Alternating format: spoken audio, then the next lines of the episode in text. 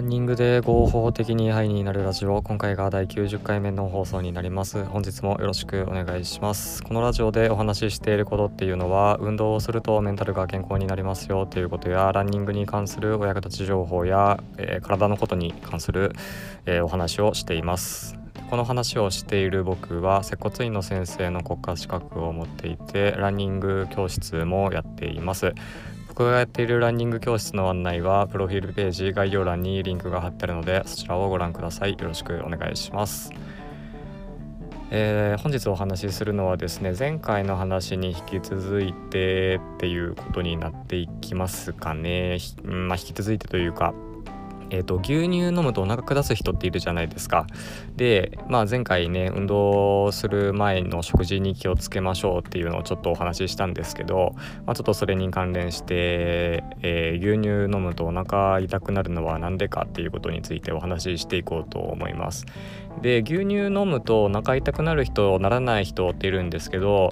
これなるならないはもう完全に遺伝ですね。で、えーと、お腹緩くなっちゃうって人は、えーと、前回もちょっと言ったんですけど乳糖不対症、まあ、不耐性とかって言ったりもしますけど、まあ、要は乳糖っていう牛乳の中に入っている成分を分解できない人っていうんですかね分解というか消化できないような人で、えーとそれ消化できない人があお腹下しやすいっていう人ですね。でこれはもう遺伝なんですよ。で、えーと、西アフリカとかヨーロッパの方ですねああいう牧畜が広く行われていた地域の人たちっていうのはあ牧畜から牧畜というか家畜から取った、ね、牛乳とか乳製品とか、ね、そういうのを消化できないと困るじゃないですかだからそういう人は乳糖に対して、えー、耐性のある遺伝子っていうのが、えー、組み込まれてるんですけどやっぱこうアジアの方とかねあんまり牧畜じゃなくて、えー、まあ、そういったことをやらない地域っていうのは、まあ、別に乳糖耐性なくても問題ないからそれでそのまま乳糖に耐性のある遺伝子じゃない人っていうのが、まあ、中には出てきてしまっているっていうことなんですよ。だから、まあ、遺伝なんですよね完全に。だからもうどうしようもないんですけどうん。でえっ、ー、とそうだからアジアの方とかはね結構多いんですよ。アジア特に、まあ、東アジアの方ですね。あの、まあ、牧畜があ盛んじゃなかった地域の方っていうのは。あなのでですねもうこれは遺伝なんでしょうがないですね。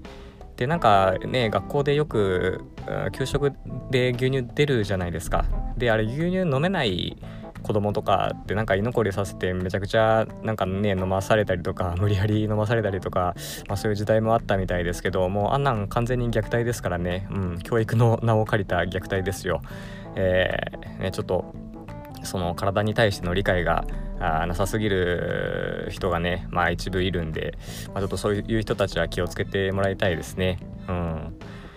はいということで今回はですね、えー、牛乳飲むとお腹痛くなる人たちはどういうメカニズムなのっていうことをねお話ししていきました。でこれは完全にもう遺伝で、えー、乳糖っていうそれを分解できるできないかどうかっていう話ですね。で牧畜が広く行われていたヨーロッパとかあ西アジアとかねあっちの方はあ乳糖分解できる人が多いんですけど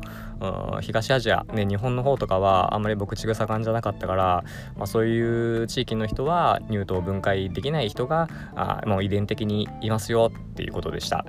はいということで、えー、今回の話が何か参考になれば幸いです。では今回はこれで終わります。